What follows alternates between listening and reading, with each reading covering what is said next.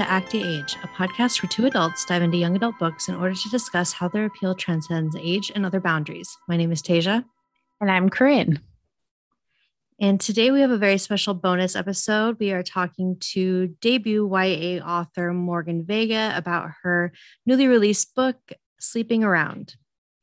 Before we dive into our interview with Morgan, we want to give you a quick, non spoilery book summary. This is lifted directly from Goodreads. So have a little bit of an idea of what the book is about before we talk to Morgan. Coralie Corey Reed can't wait to trade her current foster house for Harmony Hall, the dorm for music majors.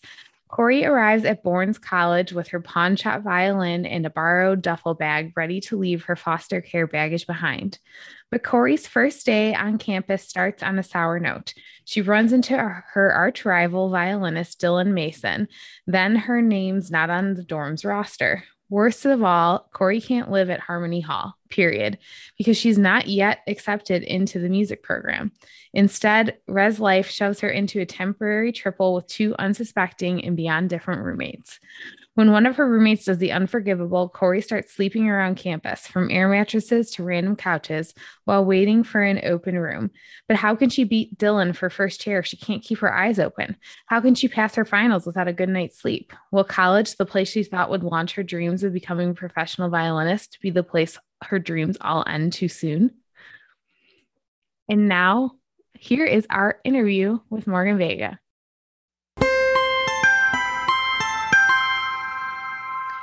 We are so excited to be joined now by YA debut author Morgan Vega, who's here to talk to us about her debut novel, Sleeping Around, which is out now. Hey, Morgan. Hey, thanks for having me. oh my gosh, thank you so much for coming on with us and providing us with a copy of the book which we got to check out, which was really exciting. And we're just really excited to talk with you about it here today. Before we dive into the book itself, if you wouldn't mind telling a little bit about your background and kind of how you got started in writing in the first place. Sure. So I'm definitely in the book world. I am a book blogger. I have a booktube channel, so and a bookstagram um, account too. So I'm constantly talking about books, but I actually considered myself a writer before I considered myself a reader. So I kind of grew up writing stories. I remember in first grade, people would go out for recess and I'd be at my little table writing books. Um, but I actually, too, kind of getting the book with music and things like that, I started out writing songs. And songwriting cool. kind of led me into other forms of writing, which eventually led to full on novels. So it was definitely a progress. Um, and my mom is an elementary music teacher. Oh, cool. So she got me into music. So I think that's why I first gravitated to songs. I still write songs, but now I don't know. I, I like having these bigger projects where we're really diving into themes and character development. I love some good character development. But yeah, that's how I kind of got here. But I actually work in publishing too. So okay. even in my full time job, I'm constantly talking about books. So it's a great life. Yeah. it's a dream. Yeah, it is. And this is very full circle here. Uh, I love yes. it. I guess uh, we'll kind of jump then because you already brought it up, but uh, music is a big part of this book. And I, am interested in a little bit more about like, do you play instruments yourself? Because, um, you know, Corey, the main character, plays violin, and her violin's a big part of this story. So, what made you think of that particular element of the story and and what made you you know i guess start using some musical language and like metaphors in this in this book yes i had some fun with the musical elements for sure in the book but i actually started out the first ever musical instrument i played was the violin so okay. i was very small and me and my two sisters we would go to violin lessons I I did okay, but I had some meltdowns trying to learn the violin. It's harder. It's harder than it looks. I can um, imagine. Yeah. yeah. Props to all the violinists out there. I think I picked it up once and I was like, nope. no, not for me. the unholy sound that came out of that yes, it can easily go wrong. so yeah. very scratchy.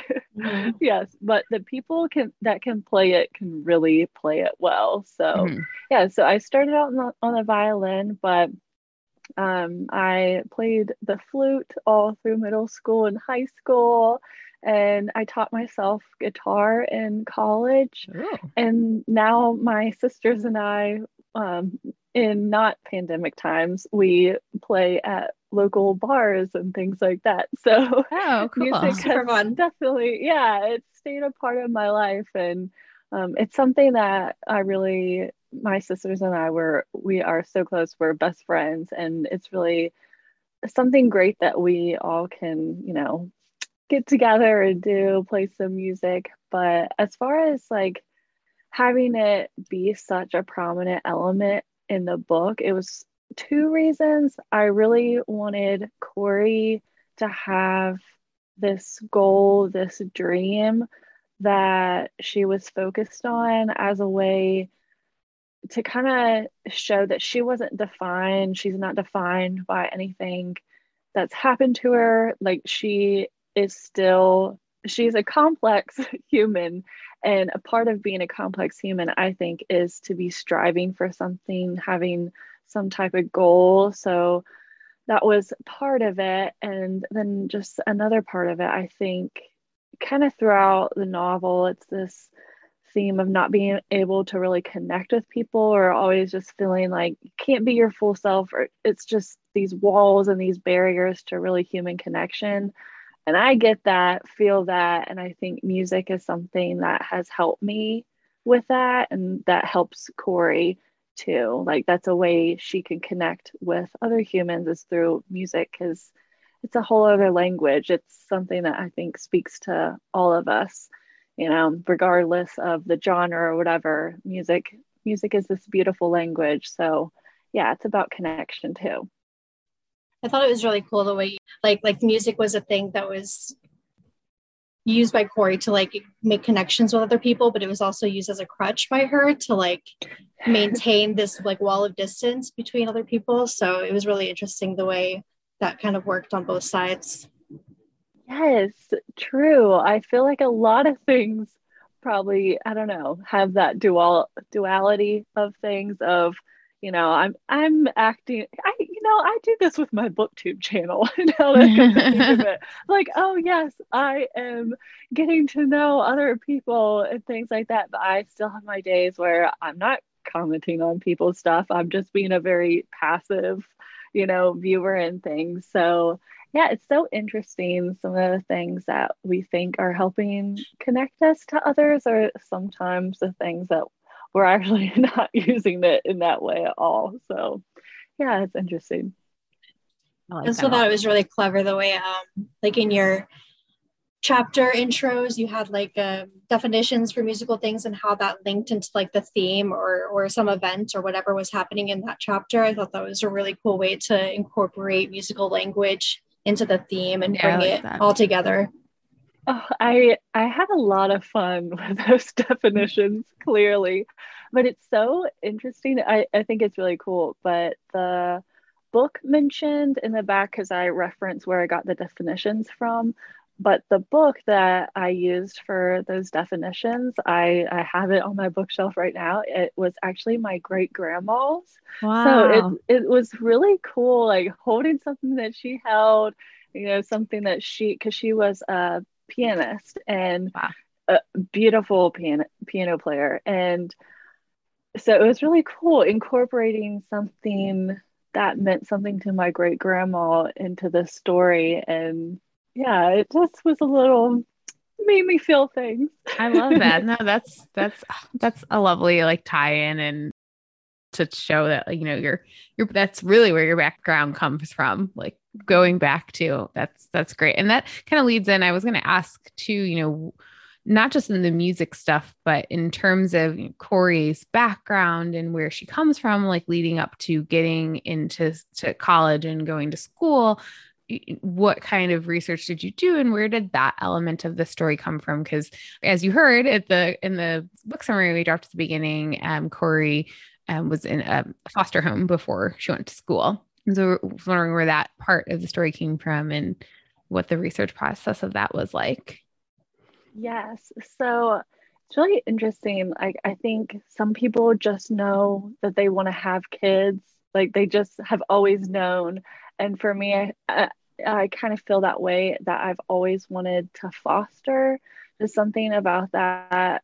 I don't know. I just really want to be a safe place. And, you know, a lot of times with fostering, the goal isn't adoption. A lot of times it's just I like getting a safe home for um, youth in foster care until they're able to be reunited or whatever the case may be. So a lot of times it's the goal isn't adoption. So um, I think you know it's really hard, but I I think that's why a lot of people choose not to foster is knowing that that's not the goal. Um, but for me, I I don't know. I just I hope one day soon that I can um, foster my partner. He didn't grow up in foster care, but he definitely had some similar situations of, you know, bouncing around from house to house and not living with a stable um, family and things like that. So I think part of that is a huge reason why I really want to foster because we're high school sweethearts. So we've had a lot, a lot of time to think about it, a lot of time to talk about it. Um, so, so yeah, but as far as the research process too, so before I wrote the book, I knew I wanted to be a foster parent. So I had already done all this research into like what I needed to do to prepare and kind of what the process was and steps like that. So I had all this knowledge already. And then when I knew this was going to be a huge part of this book, I did some more research. um, so, I was looking up all these different articles. And before my current job, I worked in higher ed. So that was really great because I had access to their library and their databases. So I, I was looking up all these different research articles and just a lot of a lot of it was just the impact of foster care on mental health different like career trajectories um, things like that. So really dug in there.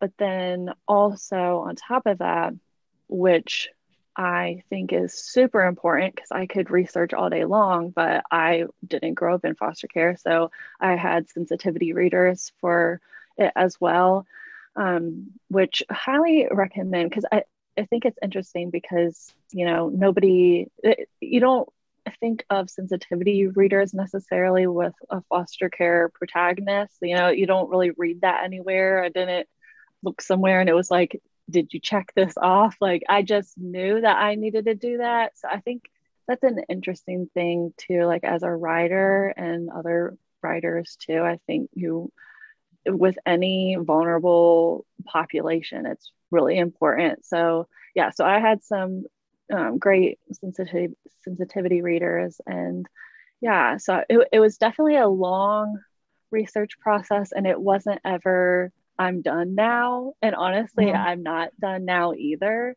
I, I don't think I'll ever be done and yeah. probably not even when I do become a foster parent because you know it's it's different for every person but mm-hmm. I I'd like to think that I did and researched all I could and you know made sure that through the story I mean the um the, the dream would be for somebody to read it and want to be a foster parent too. That would be the absolute dream. So yeah hopefully it does some good out in the world. I love that. I love I love to hear that too.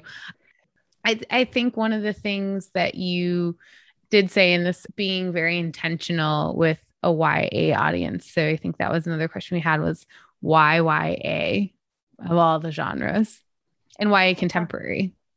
Yes, I I am a YA reader that is my go-to genre. Actually, YA in middle grade. Um, and for me, I just gravitate to it because it's just, I don't know, it really helps my mental health. It just that age group and the way certain themes are talked about. And even if I'm reading heavy stuff, which is all well and fine, a lot of times it's communicating it in a way that is constructive. Like, I think for me, when I was writing, I tried to do this too. Like, I'm handling harder subjects, but I'm also not stewing in them. I'm not fixated on, you know, how bad this is. I want to talk about how how we can come together or rise above this or think about it, process it, grow from it, learn from it, kind of thing. And I, I just think a lot of young adult novels do that really well and get that right of and I, I, think it is because they're writing for a younger audience and trying to help them navigate the world. And honestly, yes, I am almost 30, but I need people to help me navigate the world too. So, yes. Uh, I think that's a really good point about YA that I haven't really thought of that much, I guess. Because, like, I, I do love literary fiction. I but I also gravitate towards YA. And I think maybe that has something to do with it is that literary fiction has a tendency to be sort of like doom and gloom and desolation. And, you know, you're suffering and you're in it to suffer. And it feels good to suffer like that sometimes. Like you need that that like catharsis but um ya is nice because there you get the suffering but then you know you get the the pick me up at the end yes yes and when i'm reading i mean I know we talk a lot with books about how books are an escape, but with dealing with mental health stuff, sometimes like books are like your your coping mechanism. Like it, it goes beyond just an escape, I think. Like it's a way you're you're getting through. And I think for me, a lot of times I just know that there's a time and a place. Like I read adult books as well, but for the most part, I need to stay in young adult or it will show with my mental health. Yeah. So, yeah. yeah. I get uh, that. We can certainly relate to that. Yeah, no. I mean, we have this podcast, so a lot of time talking about way, but I do agree. I think a lot of times too, and I think some people have a tendency to write it off as simplistic because it's meant for young readers, but it is a really good genre for distilling down messages and just generally being hopeful. I mean, that's not always the case, but it really just provides really teachable moments, which I think are really important to adults too. We all have a lot to learn, mm-hmm. and we love that. That's great. I think we want to ask too about your publishing journey. How how did you get to this point? I know you talked through your history of writing, but uh, once you had this done, uh, what, what were the next steps? Yes. So I originally thought I was going to traditionally publish.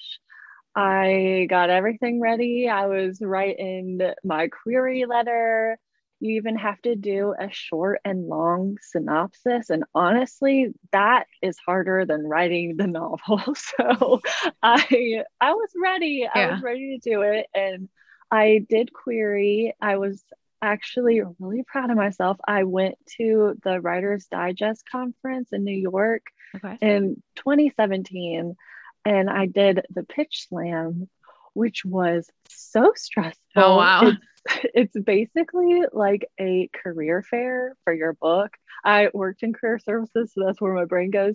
But it's basically you walk into this room and there's all these tables, and at all the tables, there's these agents sitting at their chairs, and you have to go and wait in lines. You walk up, and you're in this line, and then you you get to the table and you say hi, and you say, "This is my book," and you just you have to give your synopsis, and you have to do it by memory and you have to do that however many times before the hour is up. And honestly, I was a sweaty mess. Oh my god! That. I but I just sounds like my personal nightmare. it was it was horrible, but I did it, and I actually had five agents request. So that was really exciting.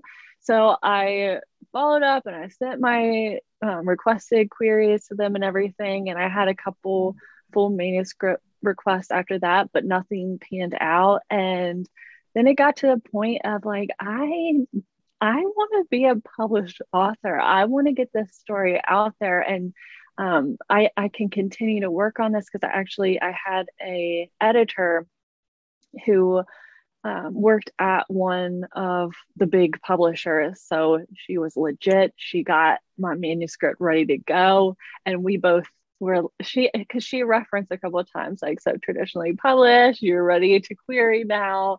And I just knew I'm not going to query again. I'm yeah. done querying. I want to get this out there. And I, I mean, even even before I made that final decision of I'm going to self publish, I had done a lot of research. I follow a lot of author tubers as well and learned as much as I could from all these different people. And I think I also not only did I hit roadblocks with traditionally publishing, but I think another part of me really wanted to do it all, like have my hand in literally everything. Because I mean, I even designed my book cover. I was going to ask about that. That's a that's a good cover. Oh, thank you. I spent way too many hours mm-hmm. on it. yeah, I did it, but honestly, never again because your book cover, it was a lot of pressure. And it was like i just i kept thinking it's not perfect. It's not perfect. And then the months were going by and it was like morgan you got published now.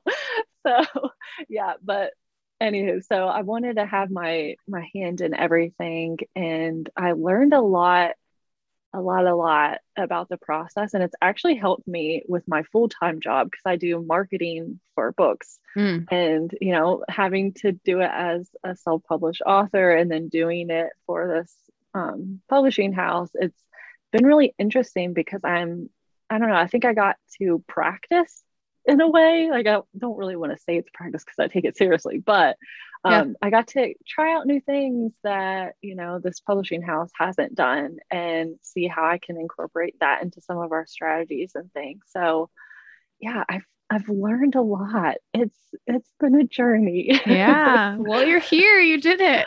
Congratulations. Yes. Thank you. I'm very much in in on it. I have like, you know, two half baked ideas that maybe I'll write like a paragraph of and then last time I did that I accidentally deleted the word doc and now I haven't touched it for 3 months so like I love this you're this is it's very inspiring to hear about this well if you ever need a critique partner oh, I gosh. got you I think Tasia's further on her potential book than oh, I am I've got I've got an outline so not very far but I think that's amazing. I am outlining right now, and outlining can take forever. I don't know how y'all feel about outlining, but I'm like, I need everything planned yeah. out because if I have to stare at that screen, nothing's gonna happen. And so yeah, yeah I yeah. get involved.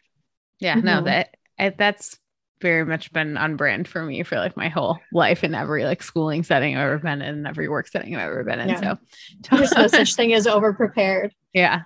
No, there's not. well, I think one of our last questions, and for you, and we kind of already touched on this already, is you know what what other last piece of advice would you give to people who want to get into the industry and want to get more involved in in working towards publishing their their own stories? Yeah, I think a big part that was helpful for me was just already having a passion for books. So, already living online in spaces that people are talking about books. Because it seems really simple, but honestly, that meant the most to me in the world because I already had a launch team. Like, didn't even really have to create one. I just asked my bookish friends who I know, like, hey, can you help me? Yeah. And, you know, people were so, like, for the most part, like, all the bookish people that I knew were like, you all, like, oh my gosh, I love books. I like to write too. Like, that's so amazing. You go. And, yeah, it's just been a really supportive, encouraging environment, especially when writing can be so solitary. Like I already have all these people who are supporting me.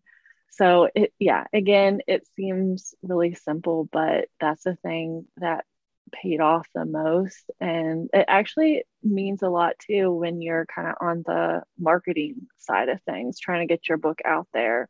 Um because then you already have this following you already have people that you know want to want to read books. Mm-hmm. so yeah so yeah being in those bookish spaces is really helpful too. And I, I don't know I, I sort of mentioned this before but also first book out like go go for it. Go go for the moon.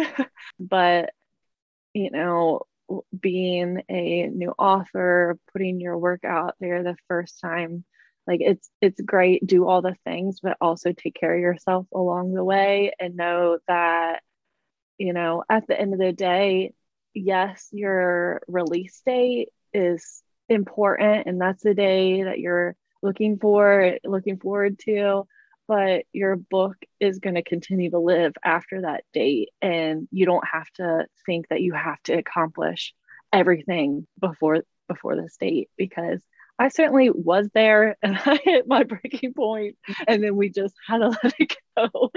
So yeah, so just wanted to put that truth out there for, you know, aspiring yeah. authors to that it doesn't it doesn't have to be perfect. It you just gotta put put it out there and it'll be great. love that. I think we could all use that advice all the time. and but I also love the shout out to like bookish communities too. I mean, Tasia and I are friends from basically an online book community. So like that's how we connected. And yeah, there's great value in in those spaces. And uh, I love that love for book nerds. So any other last thoughts you want to share on sleeping around anything else you'd like our listeners to know about it that we haven't talked about already? Yeah, I, I will say I I think, you know, Corey has a lot of growth as a character, but I think some of those side characters mm-hmm. have quite a journey that they go on and maybe aren't done yet. So yeah, I think mm. yeah. You heard it here first. Maybe it wasn't first, but I'm pretending it was here first. Did, so, awesome. I was I was gonna see if we were gonna get any inside info on what that outline was, but you know, so I actually have two outlines going right now. Incredible. Who am I? I yeah. don't know. One is a a companion novel to Sleeping Around. So we'll see how it works out, but look for it in a year or two. sure. Great. Yeah. Well, that's super exciting. Uh, Morgan, thank you so much for coming on and chatting with us about it. This was so much fun and it was so great to read the book. And before we let you go here, tell our listeners where they can connect with you in some of these bookish online spaces because we would love to know that too. Yes. Okay. So check out my website. That's the easiest place to find me and find me wherever I'm at, but it's morganvega.com. And I'm on social media at Morgan Vega Write, W R I T E. And um, I'm also on YouTube as just Morgan Vega. So come subscribe to my channel. Do I post every week? No, but check me out anyway.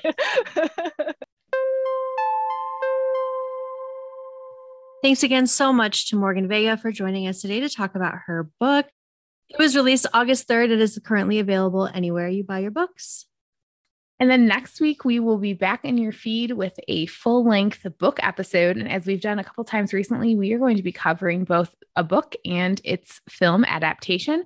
We are going to be discussing Becky Albertalli's Simon versus the Homo sapien agenda and the film adaptation Love Simon. Very excited about that. Our first Albertalli feels weird that we haven't done uh, a book by her yet, but better. I know now that you say that, it feels kind of long it long in coming. Yeah, I know. She's kind of the queen of YA in a lot of ways. And so we're really excited to talk about her most famous book.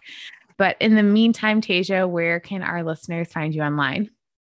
You can find me on Instagram and Twitter at Ragey Cakes. And I'm on Instagram at Rin underscore reads. You can find the podcast at Actia Age on Instagram and Twitter. You can also shoot us an email if you'd like at actiaagepod at gmail.com. And if you wouldn't mind rating and reviewing us on Apple Podcasts, that would be greatly appreciated by us. Otherwise, friends, we'll see you next week. Bye. Bye.